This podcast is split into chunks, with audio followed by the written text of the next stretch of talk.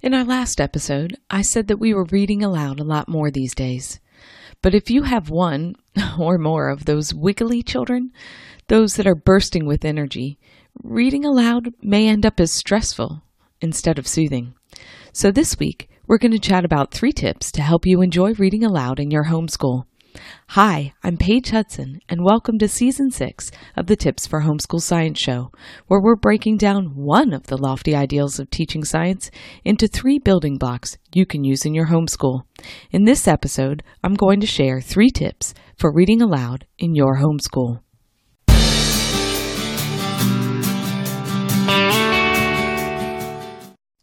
So, you're reading aloud more these days, or at least you're trying to read aloud more.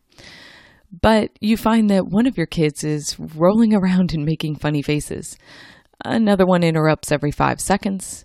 And then one of them jumps up to grab something. So often, you wonder if you will ever finish the chapter.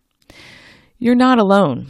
All those pictures of families cuddling together during read aloud time, those ones that you're aspiring to match. Well, the truth is, most of those are staged.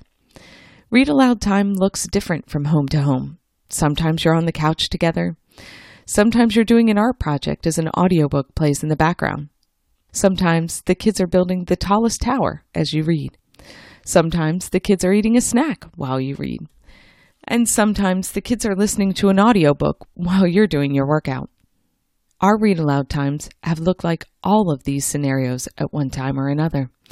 The point is to make your read aloud time work for you not to have some Norman Rockwell homeschooling moment.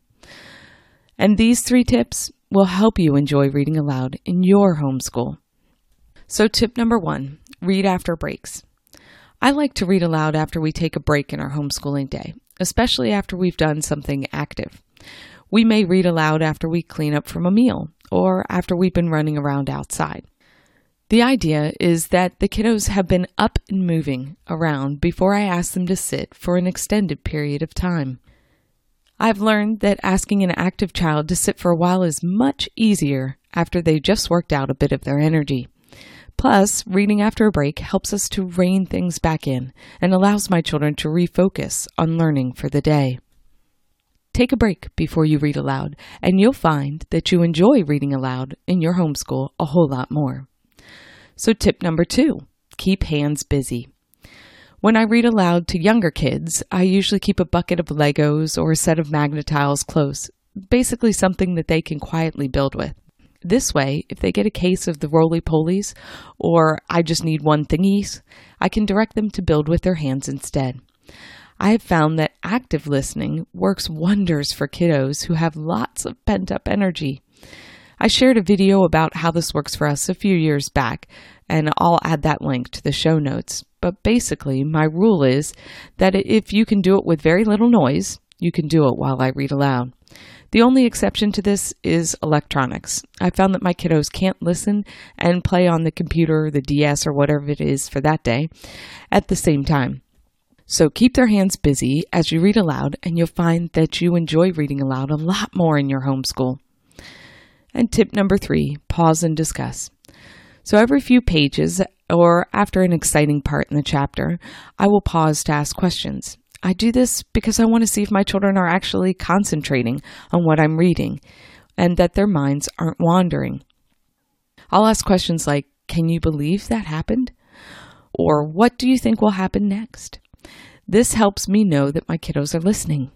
Then, when we're done reading the whole chapter, or the amount I had planned for the day, I always take about five to ten minutes to discuss what we just read.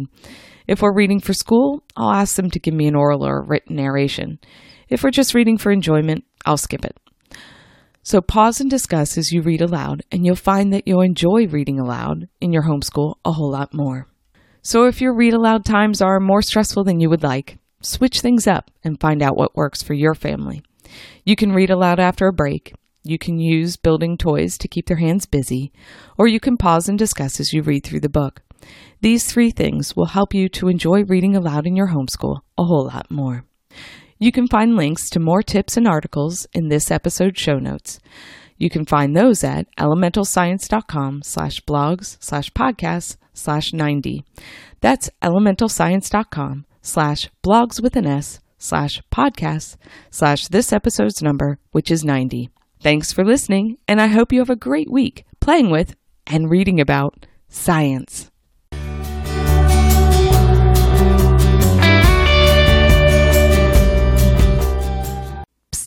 If you are still listening, you need to know about the new Facebook group we have started for the THS podcast listeners. That's you. We discuss the show's topic, add tips, and encourage one another on our journey to teach science. Sound good?